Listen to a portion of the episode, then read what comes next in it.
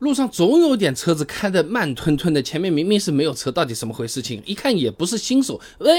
你你什么情况？哎，开的太猛，车子要废掉的。事实正好相反，长期开的慢对车子的伤害是更大的。平常我们说一个人开车开的猛，无非也就是说他偶尔有几脚油门踩的是比较深的，轰轰一下，是不是？哎，有一些朋友就会觉得这个声音啊是发动机在哀嚎啊，是在惨叫啊，再这么开下去要大修了，没必要的啊。国标 G B T 一九零五五二零零三汽车发动机可靠性试验方法里面规定的啊，家用车的发动机要进行四百小时的交变负荷实验，整个过程油门全开的时间长达两万分钟，整整一百二十万秒啊！哎，那发动机连着踩一百二十万秒地板油，踩到底的都没有问题，总不至于被你深踩油门那几秒就直接搞坏掉了吧？你去维权投诉算了，是吧？还有的朋友啊，倒不是担心发动机，而是担心这突然的爆发力和快速的降档升档，把自动变速箱给它冲坏掉了，或者磨坏掉了，也没必要的啊。A T 变速箱它可以通过液力变速器把这个换挡冲击给释放掉的，换挡瞬间的离合器会立刻抬起，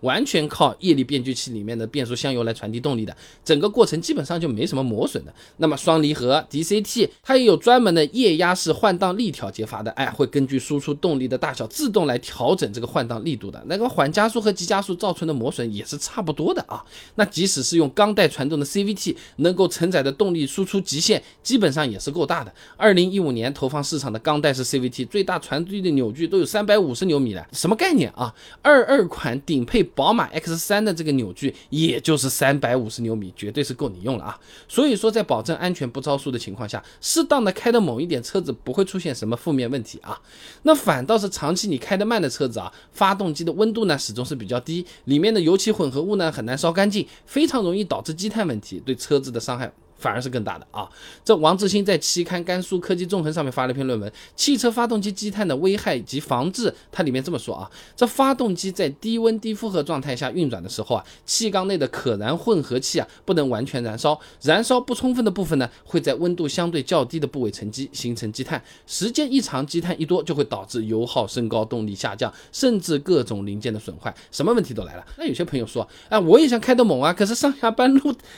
那么堵，条件不允。允许啊，根本没有开得猛的机会，怎么办？那有的老司机说，你每个周末跑跑高速可以清积碳，确实有一定的效果的啊。那你不是出去玩，也不是出差，你专门牺牲这个休息时间去做这个事情，呃，不是很值当啊。几个礼拜下来，高速费好像不要钱似的啊。那有没有更省时省力的办法呢？吉林大学杨奇有篇硕士论文《发动机积碳治理与评价方法研究》上面这么说啊，在汽油里面加入特定的积碳清净剂啊，在行驶过程中就可以完成对油路、喷油嘴、进气阀及燃烧室等部位的清洗，清除积碳，全过程简单高效，对车辆无害。那么这个积碳清净剂呢，就是我们土话说说的清洁型燃油宝啊，具体效果呢，我们也是专门找了一辆积碳比较严重的车子来实测啊。那么在油箱里面加一瓶我家备胎说车自营品牌 P E A 成分的燃油宝，市区上下班通勤，陆续跑了三百多公里之后呢，再去看啊，你本来这个乌漆摸黑的这个活塞顶部啊，哎，你看看有一点点一部分的这个光亮的金属表面出来了啊，